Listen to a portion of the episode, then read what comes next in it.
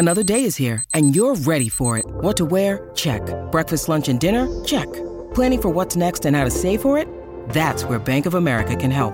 For your financial to-dos, Bank of America has experts ready to help get you closer to your goals. Get started at one of our local financial centers or 24-7 in our mobile banking app. Find a location near you at bankofamerica.com slash talk to us. What would you like the power to do? Mobile banking requires downloading the app and is only available for select devices. Message and data rates may apply. Bank of America and a member FDIC. Today's episode deals with something that has come up a few times indirectly, but the subject matter hasn't always been present to speak for themselves. The first transatlantic telegraph cable was completed in 1858 by Captain Halpin from Wicklow, and this connected North America to Europe by way of Newfoundland, Canada, and Valentia Island in Kerry. It may have broken down three weeks later, but the cultural connection remains as strong as ever. Irish American is a term often employed without great nuance. In this week's episode, we discuss the generational and regional difference found in the Irish of modern America and what place they occupy in that majority immigrant nation. What's it like to celebrate Irishness on St. Patrick's Day in Boston? And what purpose did the beautifully ambiguous term Republican serve for Irish nationalists? Our take after this.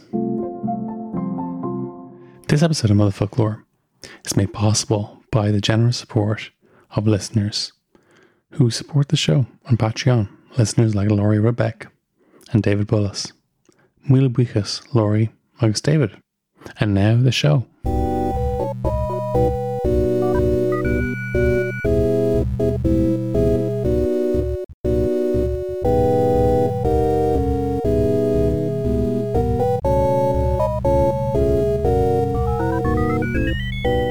Headstuff Podcast Network, welcome to Motherfoclóir, a podcast about words, Irish, Irish words, and words from Ireland. I'm Darach Ó Séaghdha. I have um, a long standing, like a lot of Irish people do, a long standing interest in Irish America and how the perception of this has changed within my own lifetime. Um, from working as a, a waiter in Kerry to and attending to Irish American tourists who are here, to studying with Irish Americans on, on exchange programs, to traveling over there and seeing I guess how this community has, has, perceived itself and how the world has perceived it and how that has bounced front and back. It's something that's been shown to sharp relief in the Trump era, particularly, it seems markedly different from 20 years ago when the the perception of Irish America was very different during the peace process. But someone I've invited to talk to us about this is a Massachusetts native. He has written for the New York Times. He has written for Upworthy. He has written fiction and composed music. Regular listeners of the show will recognize his unforgettable mashup of Fuck the Police and Come Out Your Black and Tans. He is none other than Thom Dunn. Hey, Darach. Thanks for having me. My absolute pleasure. We've been meaning to have you on for a while, and I'm just delighted we can get you on today. Yes, it's a wonderful time in, in quarantine. It certainly is. And you have recently become a father. Thom. I, yes, I uh, about six weeks ago, um, having a child uh, during a pandemic while your country is also exploding in police riots is quite an experience. Mm-hmm. Absolutely, but I think you know it's uh, this is, I think the, the, arrival of a child, even when when things are chaotic, can can put the, put stuff in perspective in a very nice way. It really has been. I mean, people certainly say that kids are a blessing, and it really does frame things in such a different way, and kind of makes you want to fight for a better world, and put you mm. make remind you of what you need to care about as well. And de- definitely, one thing that I found when I became a father was I started seeing things. I started seeing the future and the past in, in other kind of in, in sharp perspectives. The idea that I started thinking about what the world would be like when um, when my children are 18 or 21 or in their mid 20s. And I started thinking about maybe what the world was like when I was born and how much things have changed in my own lifetime.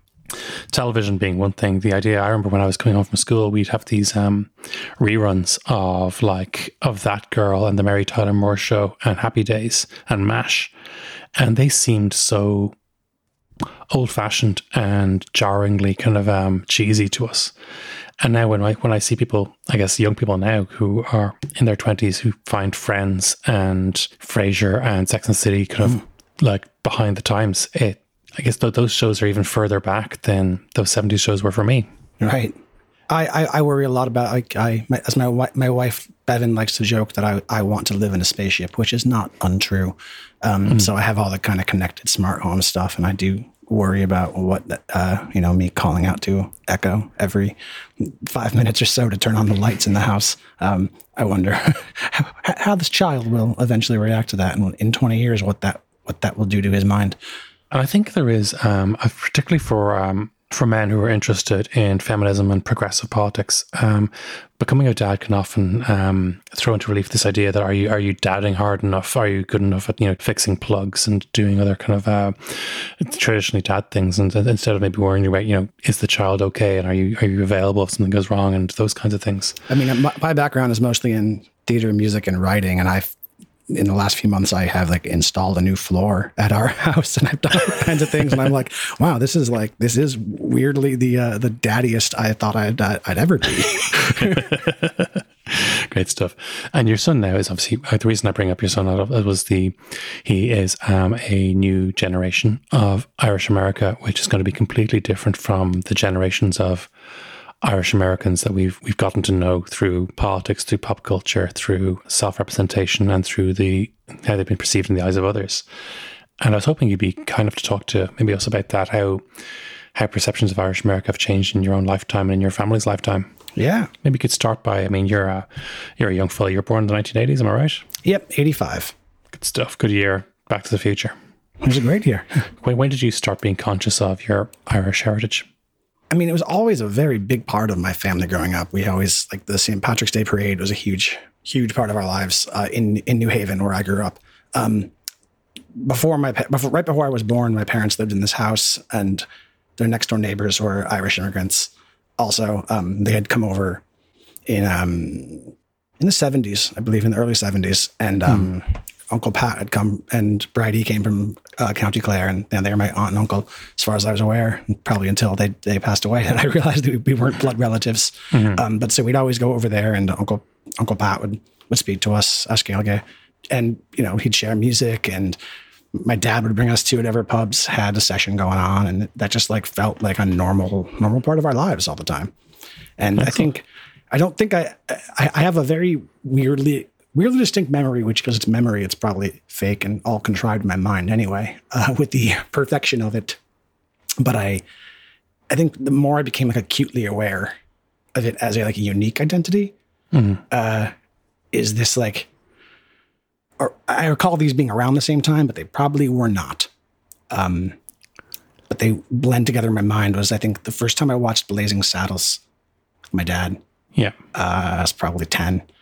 And uh, there's a joke in there. Uh, it's uses slurs. I'm not going to say those, of course, but essentially it's uh, saying, you know, a parody of racism. It's saying like, okay, we'll accept like the, the blacks and the Chinese, but we won't take the Irish. And my, my parents were like very, are very like progressive and positive people who like really tried to bring a lot of diversity in my life. And I remember that moment and I was like, okay, I definitely like my parents explained racism to me in a very, in a very blind American, very like meaning, well-meaning blind American way. And that you can hmm. understand as a kid, you can understand that you're like, okay, these hmm. people look different. So therefore I can understand why people were extra mean to them at one point in history.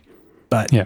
as now it's the 90s and history is over or something or everything behind and everything in the past is no longer an issue is what you're kind of taught growing up in america. Oh, yeah. and uh, so then you're I, I was like i just don't understand because the irish people look like other people. Why would that be an issue? Why wouldn't they want the irish? I didn't understand that. And my dad like trying to like kind of like stumbled around trying to explain the history of that joke. And right around the same time again in my memory probably not uh, I remember being at my aunt's, my aunt's house, and um, my great uncle Reggie is from Belfast, um, and is very much a unionist. And I just remember him like I don't, I don't even know what the context was. I just remember him grumbling something about like those effing Irish Catholic assholes, and I was like really confused. Again, I'm probably ten, and I was like, "Wait, Dad, isn't Uncle Reggie from Ireland?"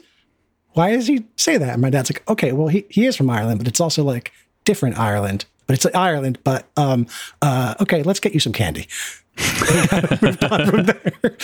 And those are the two moments I remember distinct, distinctly kind of recognizing that uh, there was something more than the fun parades and pub sing-alongs.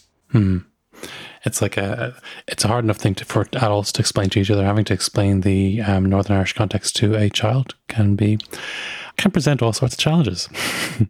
Yeah, I certainly. I mean, I my family I was raised Catholic, but I had plenty of Protestant friends. None of this in American context made any sense to me. I was like, I don't know. They just have like a, they just have a certain like they just do a different church. That's literally it, right? My dad's like, well, yes, that is it, it but th- there was other stuff. Yeah, because I know I know there are certain kind of um, certain Catholic stereotypes in America, um, which about, about Catholic schools and um, and various other I suppose things, but they, they aren't specifically Irish. And then yes, also, and you might find that maybe some of those religious divides in parts of America can be less, or certainly less um, pointed than sports team divides.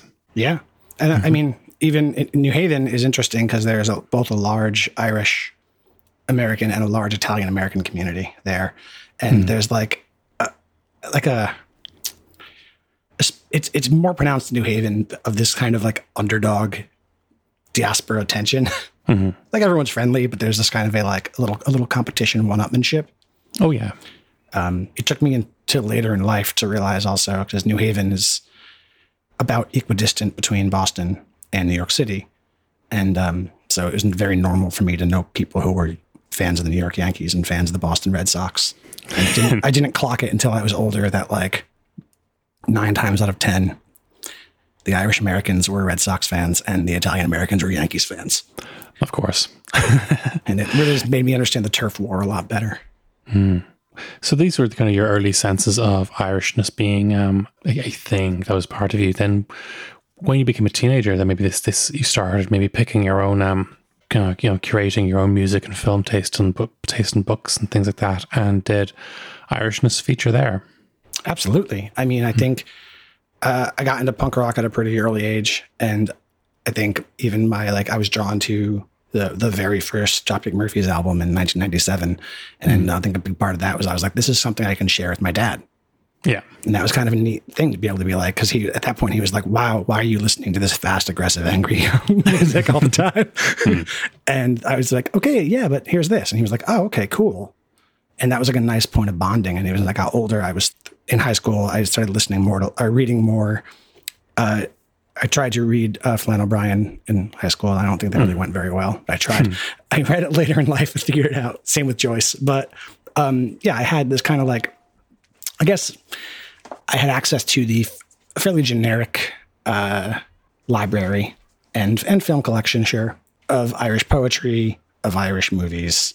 And I don't think I really, really started. And I, I I always felt pride in those things, and I had a personal connection to them. But I don't think I really got in depth into understanding them uh, until I was in college. yeah. And then you went on. You, st- you went to study literature in college. Yes, I went to. I, I, I moved to Boston. I went to Emerson College here, and uh, I studied writing and literature and and theater and music as as two majors. Those, even though they're two things in both of those things, that's how the college works. Um, Yeah. and um, I took a British literature class uh, my sophomore year, I believe. And Okay. uh, the teacher was this New Zealand woman who like was uh, like this ancient this scholar in ancient Greek, and Yeah. uh, it was really interesting because she took a she took a very post colonial perspective to the British literature course, and we- it, it went you know the class in general went very chronologically through British literature, hmm. but um, toward the latter half of the semester we read a lot of post colonial literature, and including within that we read a lot of Joyce, and talked a lot about like what this means in this context, and I think that's when I really was like got very interested in the kind of uh, uh, post colonial aspect of it because it really started to connect with like kind of that anecdote about those moments I had as a child.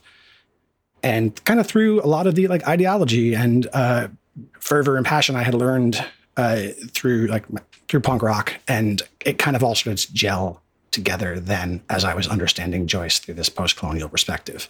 It's funny how uh, punk rock keeps it keeps turning up in the context of uh, uh, post-colonial literature and things like that, and it's um, it's I guess it's funny how I guess how significant kind of um, Irish communities were in London when when that the punk movement was starting there, and how there's a similar punk move- movement in Northern Ireland, which I think Johnny Lydon referred to as ground zero of, of punk rock globally was the, with the Northern Ireland scene with Stiff Little Fingers and people like that. And it's it's funny how this it seems to run parallel with people's interest in post-colonial literature sometimes. Well, for students anyway, for for literature students anyway, it seems to. Yeah, I, I, I think I think there's probably an overlap um, in a very simplistic way to say that like there's kind of a an anti-authoritarian, a thoughtful anti-authoritarian attitude to to both post-colonialism and to punk rock. Hmm. There's it's not just like sticking up your middle finger at the man. There's like kind of the the better bands anyway. There there's kind of more of a like reflection and a self awareness of like let's look at what this actually means in this context, and we're going to do it in a loud way that's kept, like that grabs your attention, but hmm. hopefully there's more levels to this here.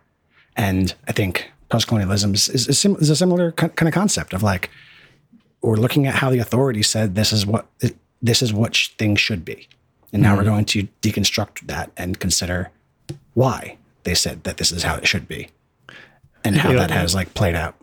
It's almost like it comes down to tearing down a statue. They both want to tear down statues. Yeah. Yeah, that's true.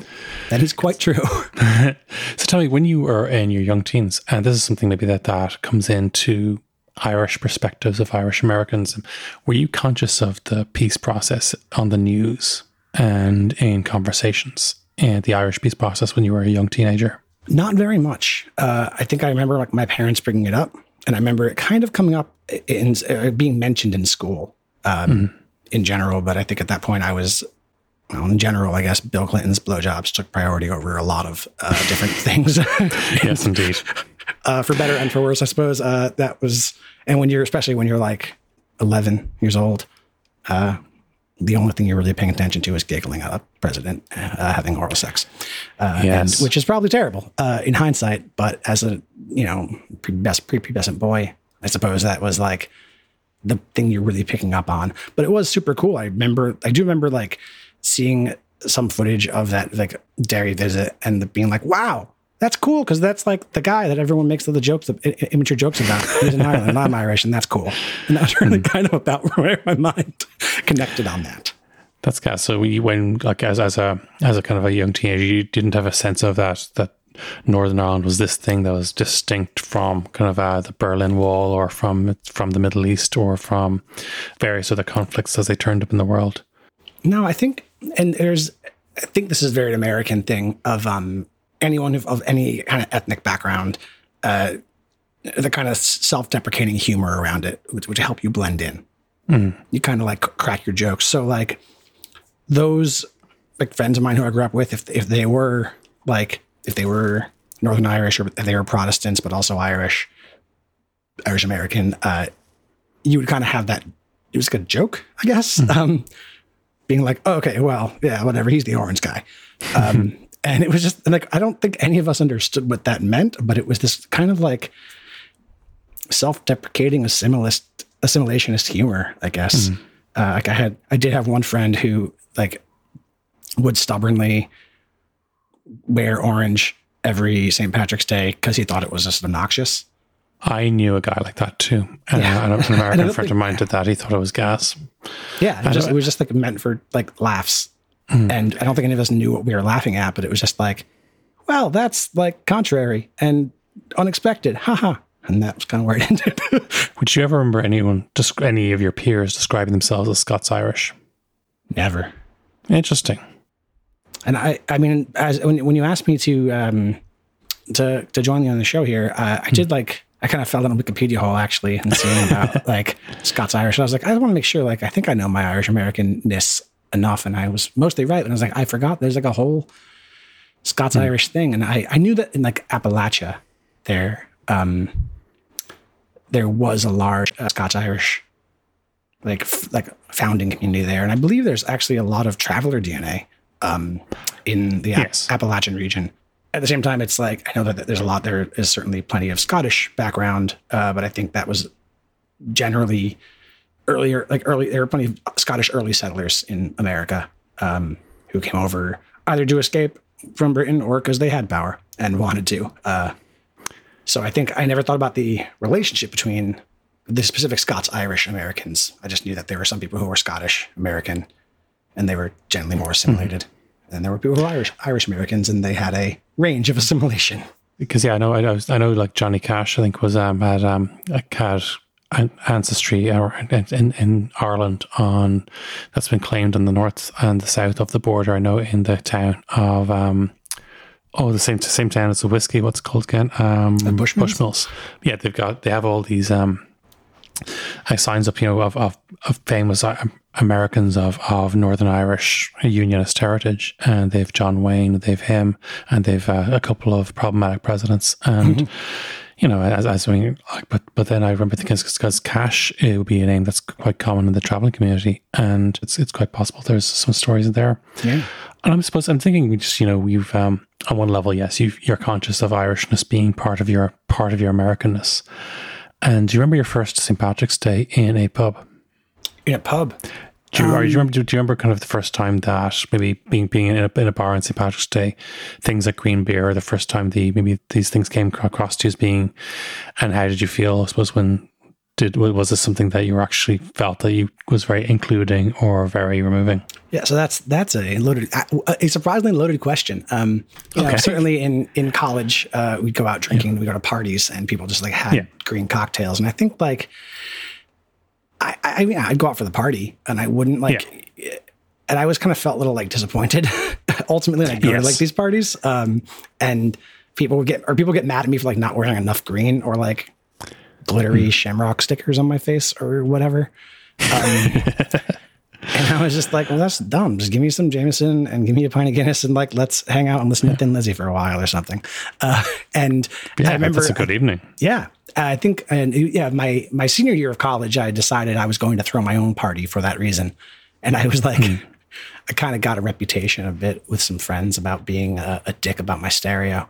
And um, I think, and part of that was like, I was like, hey, I was like, I was like, it's St. Patrick's Day. I was like, we can all get drunk. I don't really care. Like, that's cool. Just like, let's listen to Dubliners for a while while we do yeah. this. And um, yeah, so I was like, I was a bit of a stickler about that, just because like I had these memories of childhood of of you know going to these parades and the pubs and sing-alongs and stuff, and I I liked that part, and I was like, we can get drunk any night. We're in college. That's what you do in college.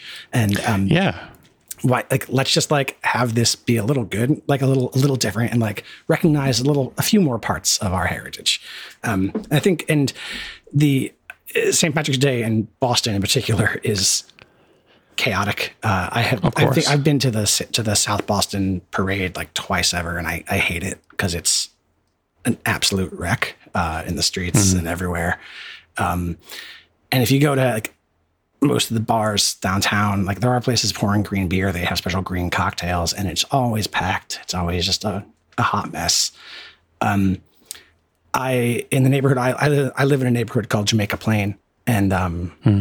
there's a pub here called the Brendan Behan, and um, frankly, probably I mean it's the best pub I've pretty much encountered in the world. Uh, I love the place, and they have a they they have sessions every uh, every Saturday. It's also, I mean, to, to the we were saying earlier, it's a very like punk rock, grimy, towny Irish bar.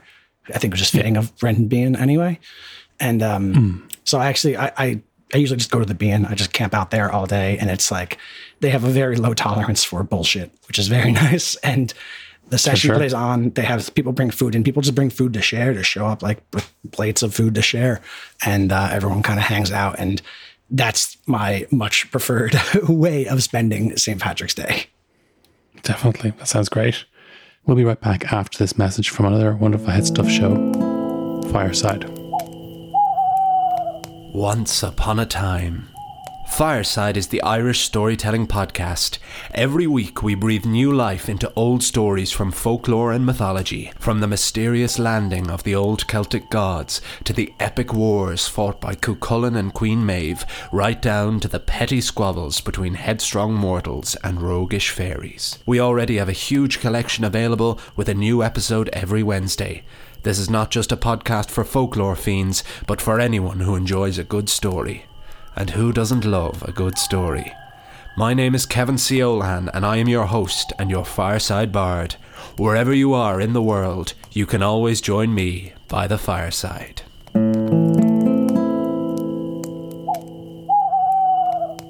So I think St. Patrick's Day is a, it's a time when you often find there's these kind of um, soft kind of articles about Ireland are likely to turn up. You get the, your, your BuzzFeed lists about, you know, um, Irish actors people like or, or movies and things, and people talk about oh, things you didn't know about Ireland. And I know just from doing what I do at the Irish For, you might get occasionally see articles with lists of Irish words. Right. And it's it's a funny one because I, I think on one level, this is something that Ireland has that hasn't really caught on. Other countries have their day, hasn't completely caught on yet. Maybe Chinese New Year to a, to a, to a different extent. I think I think in particular Cinco de Mayo is similar to St. Patrick's Day, especially in Boston, because it is just like it's a reason to get drunk and like possibly allude to some cultural stereotype. And uh, you know, there's fun parts about that when you're young and dumb, I guess. Um, but there are definitely people who, as they get older, are like, "Hey, can we focus on like the cultural part, and we can still, you know, party and hang out, but can we focus on this on this particular part?" I have, I have a friend uh, through theater work, and she's Boston native who is half Mexican, half Irish, and so she gets particularly cranky on both holidays. I can imagine. God, yeah, that'd be uh, that's a, that's a cross to bear. yeah, because I suppose if people um, if people celebrate around the world kind of acted on uh, on the Fourth of July as if you know per- perpetuating certain American stereotypes, would you just shoot guns at each other? it would it could be interesting. That's for sure. But then I suppose it's um. And I guess during, during the Clinton era, there was a, obviously a huge interest in this. Uh, this, I guess, there was an acceptance of in Ireland of a certain a certain level of American soft power and kind of opinions in America were very good at the time. Is also the Celtic Tiger was happening. A lot of Irish American companies were were setting up offices here, and as the kind of the the decades passed and things dragged on, there was a sense, maybe in some American politicians, that that that the Ireland thing was finished. It was time to move on to a new thing. Which on one level, fair enough. On another level, there was a there's a sense of an ending, which isn't always a, a fun thing. But then around this time, I think possibly this is something that maybe was always lurking in the background, but really became apparent when Trump's first cabinet came along that a lot of his entourage had these Irish surnames. These were all probably people who who probably grew up in very kind of pro Kennedy Democrat backgrounds, mm-hmm. l- and gradually moved away from that in the in the preceding um, quarter century, and through either through maybe through um, I'll vote for Reagan this once kind of uh, Democrat families to just going completely completely hard right. Yeah, I mean that that was that certainly that was my father's my father's trajectory for a while. Uh, he he is he luckily did not swerve all the way to the hard right and uh, is much more sane than that, and uh, much more has much more empathy than that. Um, but I think I think you nailed it. I think there is this certain uh, Kennedy Democrat mindset. Then it kind of turned into Reaganism somehow, and I, I think a large part of that was um, I don't know how how how how common the, the lace curtain phrase is in Ireland. This is what something I was actually uh, hoping to bring up because obviously this is something that's only used by Irish Americans Okay, against each other. thought, it's yeah. not, yeah. mhm. But lace curtain, for those who don't know, uh, is kind of the um, pejorative jab at the like upper middle class, uh, you know, status climbing Irish Americans. There's like the shanty Irish, and there's there's, there's the lace curtain. If you can afford to move out of the suburbs, and generally what happened was, yeah, it was a lot of people who immigrated to America. A lot of them, you know, moved into like South Boston, and a lot of them got involved in unionizing work or police work. Um, I can go on at depth about like the meta levels of like underdogs policing to like of their own communities and how that kind of gets all messed up very quickly. But um, yeah, soon enough, you all of a sudden have upward mobility through that, and you're rewarded for assimilating in that way. So of course you do, and then you move out to the suburbs, and then the you know it, it's nice that you like you still have your Irish last name, you still have your your your Fáilte um, doormat in front of your house. Um, That's all nice and well, but uh, it ends up being this like very like the suburban community ends up kind of becoming more and more insular and as you rise up you start, it start people start getting more and more conservative and uh, trying to keep like their own communities safe and that upward mobility the lace curtain kind of refers to that upward mobility where you are mm-hmm. like isolating yourself further and further in your fancy house with lace curtains in the suburbs. Um, mm-hmm. it is definitely like a yeah Kennedy to Reagan trajectory and upwards beyond about that. And for some of those people, like the certain aspects of their Irishness will like do carry through. Um, but I think a lot of that is less specific to their Irishness. Um, So I think, I think at that point that the kind of assimilation is complete. Uh, I think there's a very in in American culture in general, we have this, in my opinion, fairly twisted um, obsession mm. with like our, our underdog nature. Yes. Uh, which is so weird that we're just like an imperialist monster of a country and built on the graves. And yet here we are. And, um, but it's still this like, oh, the rags to riches thing. Like you worked hard, you paid yourself off. Everyone, that's what everyone does. Everyone starts from nothing and everyone works hard and builds up. And, um, I, that's not the actual case. I mean, Britain certainly has its issues, but like, I do feel like Britain is better than America at acknowledging like, oh, so and so went to Eton Okay, can we just recognize that? Mm-hmm. Great. and the class issues exist still, but in America, it's like, no, no, everyone starts on an even ground, which is not true at all. But I think that for Irish Americans, that they, they wear that as a point of pride. And even as they are yeah. raised, and even as they're raised in upper middle class suburbs and beyond, uh, and even with the Catholic aspect of it, even kind of gives them this underdog pride. Uh, unlike unlike in Europe, like Catholicism is like a smaller thing in the States because we have such a large, like evangelical Protestant population here. Mm-hmm. So the like, you know, the, a lot of them are also very anti-papist, if you will. And yes, of course. Uh, and that's a whole thing. But I think there is a certain like, I feel like the actual, the actual, their actual identity as Catholics often, in my experience, in these cases, is less relevant than the fact that they can use their Catholic identity to kind of position themselves as like I'm kind of the I'm kind of the underdog. I'm kind of the minority here. So like I worked hard and I everything I have I earned because I worked hard because I'm a like my my piss because because my grandparents were immigrants and they were Catholics and I'm a Catholic and Catholics aren't mm. as cool. Therefore, I have this kind of my my upward mobility is different and therefore better. That's yeah, of course. It as with so much times when religion intersects with politics, it you you pick the bits that kind of suit yourself and abandon the rest, and it's um and it's a funny one that the idea that Catholic moral teaching doesn't apply to issues like uh, refugee crisis or yeah. being anti-war, but it does apply to kind of the other people's personal morality when they're in a crisis situation. Yeah, it's almost like for certain, some of those lace curtain Irish, it is this like perfect assimilation, a story of like becoming, letting yourselves become completely homogenized in yeah. as Americans, but using your like finding those little key points of identity to be like, that's where I make, that's where I'm unique and I'm an individual, even though you're totally homogenized otherwise. And it's like, I, I, I recently read, um, I guess about a year ago now, I read uh, Patrick Radden Keefe's book, Say Nothing. Um, that was uh, his kind of history of the Troubles Oh yes. And there was um, but there was one scene in it, uh, and I let my dad borrow the book, and he p- picked up on this too, where um, someone was going to the states in the '80s to fundraise uh, mm. for the IRA, and he kind of he mentioned something about Marx. I think to like one of like one of the like wealthy Irish Americans who was there to like give money and empty their pockets out.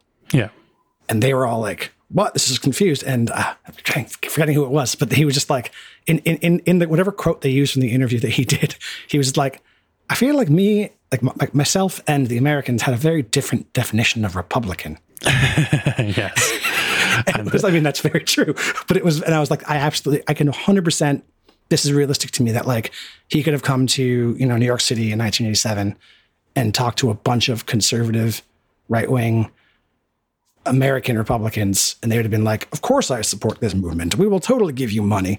Also, we do not particularly care for any of the things you actually are like claim to believe in, but like we completely support this. This is something I, I do remember this at the time that the um, that some of those organizations, which may or may not have been linked to any political parties in Ireland, who knows, downplayed the um, the kind of the socialist kind of uh, leanings that of, what people expected from United Ireland when they got it. Yeah, I mean, it's funny because I feel like I I keep sharing more and more James Connolly essays with my father that he somehow he missed while growing up, hmm. even though he's certainly closer to immigration uh, than, than I am. But he those are things that just like got lost in lost through the generations and it's interesting seeing which things get passed down through the generations and which things don't. For sure. And then suppose your father, when he would have been um, growing up as an Irish American in the on the Eastern Seaboard in America, then I remember that my dad was telling me when um, the movie High Society with Bing Crosby and Frank Sinatra and Grace Kelly came out. Um, it just seems like a, I know it's a remake, a musical remake of the Philadelphia story, but that the fact that they that um, Bing Crosby and Frank Sinatra have this double musical number, you know, that's um, oh, you know, have you heard? It's in the stars. But they're basically both singing about how well they're doing. And my dad was saying that that the subtext for everyone got at the time that's kind of lost to modern audiences with these two people from Catholic migrant backgrounds, you know, playing successful characters in a movie. And Grace, and they're both chasing Grace Kelly, who was from very Irish American, very outwardly Irish American. And that this was a very new thing. Huh. I don't. I I, I never thought about that. Go go on. And then, so as I think, then, and you think that, say, when I was, um, I remember when I started seeing characters who were um, in the 80s and 90s who were outwardly Irish American as typically kind of tough, cool cops like Bruce Willis and Die Hard, and who were kind of, you know, quite coded, um, Irish American coded. In, um, but whereas more recently, I think now, kind of a, good, a quarter century on or so, um, you have the almost cliched now the Boston crime movie, and you also have the Always Sunny in Philadelphia. And these seem to be the kind of most prominent kind of cultural representations of Irish America currently. Would, would that be? Am I missing something obvious? Or Uh, no, I mean I think that's that's pretty much it. I think certainly there are, are Irish last names that just kind of get tossed onto characters who are vaguely middle class white people. Um, But yeah, I, I do. I, I, it's it's weird that we even in, in TV shows you rarely see the the Bill Bill O'Reilly as a character as a, a fictional version of what would what that would be. But you see a lot more of this like blue collar to this day uh, like in the Boston crime ones, like in It's Always Sunny in Philadelphia. Um, I suppose, oh, this is, I just started watching Succession with my wife. I, I believe they are Scottish immigrant. Uh, yes, they, okay. even though they they have some names like uh, there's Siobhan is one of them. There's a Siobhan and a Connor, I believe. How did you feel about the whole uh, the phenomenon of the, of the Boston crime movie? That it's all about kind of betrayal and Irish communities being shown as this kind of uh, template for this kind of death of of America and all these other kind of um and those sorts of themes. I know a lot of Boston people kind of roll their eyes at the Boston crime drama. Yeah, and it's it's funny because I both know I know dudes who are kind of just like uh, people in those movies, um, but there aren't that many of them at this point in time, and I think that the, those movies really kind of gained in popularity, largely just because that was a lot more common for like people like Ben Affleck when they were growing up. That's Yeah. and like Mark Wahlberg, and these are also people who like obviously are very lace curtain now.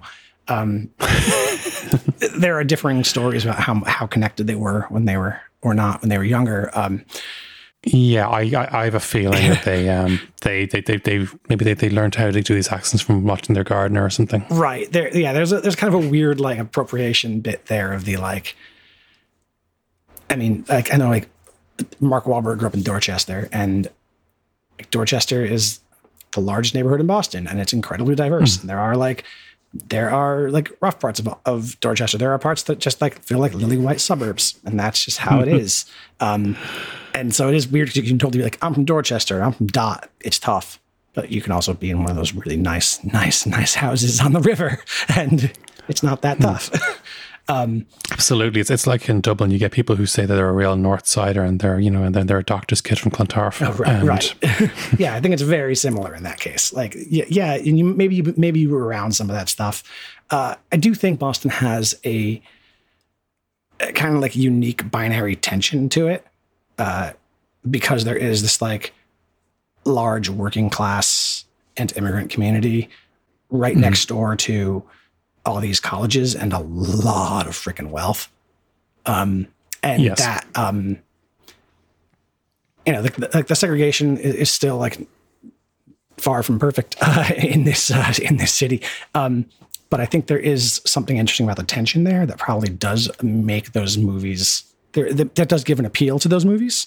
Um, and there's also Yes. like a weird dichotomy about like Puritans and progress. Like this is like Massachusetts is like this is the first state to legalize uh, gay marriage, and like it's been leading on progressive causes, and yet it is also rooted in Puritanism. And somehow Boston has a reputation as like this drinking town uh, and yet happy hour is is illegal here, and people. That's right, people like, don't realize that, and uh, it's yeah, there's like a really weird kind of binary dichotomy there, and there is like unfortunately there is a like the FBI in Boston is not very has a very terrible reputation with a kind of self dealing.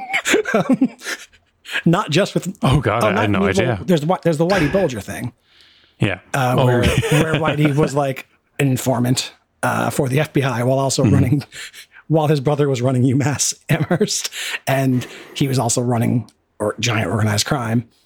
Um, the Tsarnaevs of the Boston Marathon bombing, uh, the older brother had like been working as an informant for the FBI at one point. Like the FBI, the Holy FBI in the crap. city uh, I, has uh, they they are occasionally like, oh, cool, I can totally use that guy and lead him on and get info, and it totally backfires every single time.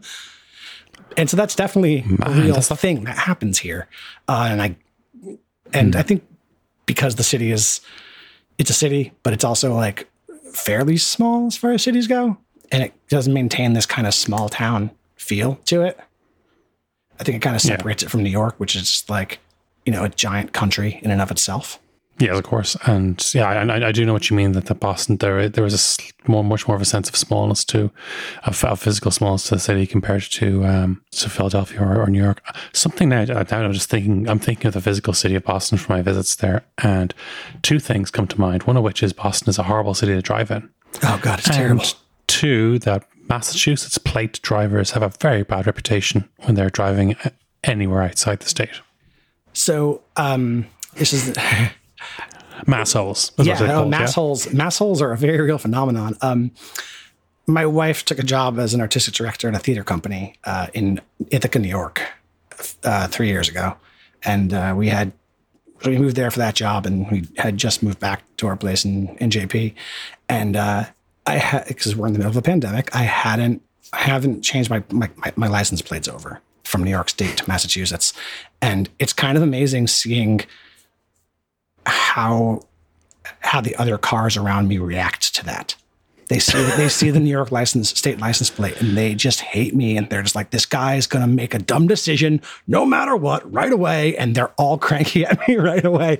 And it is like it's weird because you also when we were in Ithaca, I've, I I also found myself getting annoyed at the drivers there because a lot of hmm. they like, weren't aggressive enough. They were like too polite. And Interesting. I, I was like, come on, I'm going to turn left here. I expect you to go forward, and I'm going to I'm going to turn left after you come at me, and that's fine. I'm expecting you to be an asshole, and because I expect you to be an asshole, I can I know how to drive accordingly. yeah, of course. You, And you- when people are being like are like kind of being too polite and like offering to help, and I'm like, so you want me, you, okay? You want me to turn now? But you're stop. Why are you stopping? Just let go. And now there's more traffic. And I, this is I, I I feel very funny saying this because I'm also a cyclist. I, my main mode of transportation in Boston is to bike around. I've been in a few car accidents because the drivers are terrible and it sucks. And even as a when you're on a bike, there's an adrenaline rush of it um, because you are like, cool. Well, any of these assholes might murder me in three seconds. So you also kind of learn like how to navigate that part. And yeah, it's definitely a, it's like a roller coaster thrill every time you ride a bike. But it's like once you get used to it, it just kind of becomes normal. And like the high stakes game of it all ends up kind of balancing out if you know how to play the rules. That's fantastic. And um, I know you and I we were in touch a while back when you were writing a book and you wanted some vocabulary checked, and you it was really interesting how you were writing what you intersected some Irish mythology and folklore into it stories about New England. Yeah, so that book, uh, I I have an agent representing that book, uh, though it's not he hasn't it's not sold yet. Uh, it's called Pints of Gansett Make You Strong, um, which is a riff on uh, the punk band Against Me has a song about uh, the singer's Irish American grandparents, and it's called Pints of Guinness Make You Strong. But Yeah. Gansett is like the crappy New England swill beer. Oh yes, Uh, so I made it that, but essentially, I, as you asked about Boston crime stories, I was like, those are popular. So I, I wanted to write a Boston crime novel, except in this case, my detective is this like crotchety anarchist who deals with mostly fairy folk. Uh, and so Yes. the good people are dealing with their like dealing with all like doing whatever it takes to remain, you know, an undocumented immigrant in America right now, and sometimes it involves drugs. And uh, and this one cranky anarchist is the kind of go-to detective to deal with that stuff. Uh, so I, I kind of pitched it to my agent as uh, Gone Baby Gone or Mystic River meets uh, American Gods. Fantastic. I think that So I try excellent. to bring in uh, there's a there's a drug in the book called Tive, which I got from Tivesha for Ghost, and essentially Oh. the drug is uh, it's basically hu- uh, humans human souls brought down into pill into, into pill form, and Yeah, uh, that kind of brings in with the fairies are dealing with like changelings and uh, little children uh, that are kidnapped in because that's what fairies tend to do sometimes, Mm-hmm. and because the souls are valuable, and of course there's drugs because it's Boston crime story. yes. But in this case, I was had a little fun with the mystical drug element of it. And lots of conversations about loyalty people getting shot in the head. Oh yeah. I, I actually, I, one thing I was amazed at, uh, I was reading uh, Yeats' book on f- like fairy tales and folklore years ago, and there's the the Far Darrig, uh, the Red Man, who um, it said that yeah, like he would often like kidnap the kids and replace them with a stick. uh, that was how it, how it worked, I guess. Um, and it was kind of part of his like trickster and like whether he was whether Far Darrig was a Cluricon or a leprechaun or whatever it was like up for debate or questionable or depending on who you ask or whatever. Um, but so I mean, the opening line of the book is like this thick, thick Boston accent lady being saying, like slamming her fist on the table and saying, "The good people stole my kid and turned him into a fucking stick." and she's like, "No one believes me, but it's I fucking mean it, man." And he's like, "Yeah, okay, that happens. That happens sometimes." but uh, it was kind of fun when I gave people to read it. They they all were very. Um, I have I have Fard Eric, or I call him Fard Eric in the book uh, as a character, um, and he's a little he's a little trickster, and uh, it was kind of remarkable to me because I felt like I was like kind of riffing on a fairly generic like leprechaun ish fairy type. But in this case, he's like a he's like a construction worker who's also like four like four feet tall and uh, has magic powers. And It's coming handy in a building site. yeah, and but I was amazed at how many like all- everyone who read the book was like, I really loved that character. I've never met a character like that. And part of me was like, you've never met like a rascally trickster fairy character who you know isn't a bad person, but just kind of screws with you just because. And I realized that well, okay, I guess they didn't read the same like they hadn't heard the same stories with the good people that I did. Good stuff. Thom, before you we wrap up, I would love to ask all our guests what their favorite Irish word is. Now, I, I kind of, I had my first answer for this, and then I deliberated for a while, but the answer will remain the same. It is uh, Smugairle Róin. Smugairle róin. Excellent. That's a, it's a popular one. Yeah, it's it's it's it's today's. We, we are recording this on a Tuesday, and Tuesday is my dun, my Dungeons and Dragons night, and oh. my my character in my game is named Smugairle Róin. Excellent. He, he's a he's a warlock who follows Cthulhu, so there's lots of jellyfish esque tentacles. Oh, that's fantastic. Except all, all my friends call him Smug. Of course. Well, like, yeah, come on, I'm like, I'm like, God, just at least say Smug, like a little bit. yeah, you put the effort into coming up with a, with a very thoughtful name for your warlock. People should respect that. Excellent. Thom Dunn, thank you so much for joining us. Oh, thank you. Thank you so much. This has been a delight.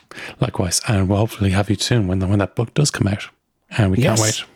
In the meantime, where else can people find the rest of your writing, your journalism, and your other opinions and observations?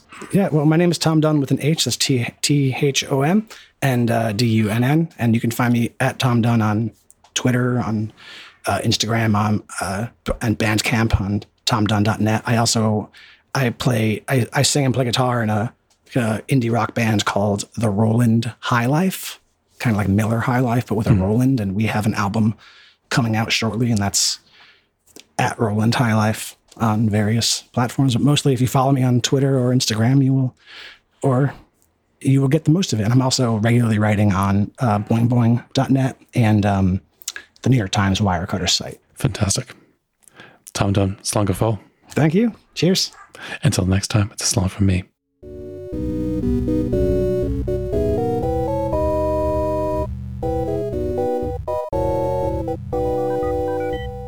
Mind yourselves and be decent to each other. This has been a production of the Headstuff Podcast Network.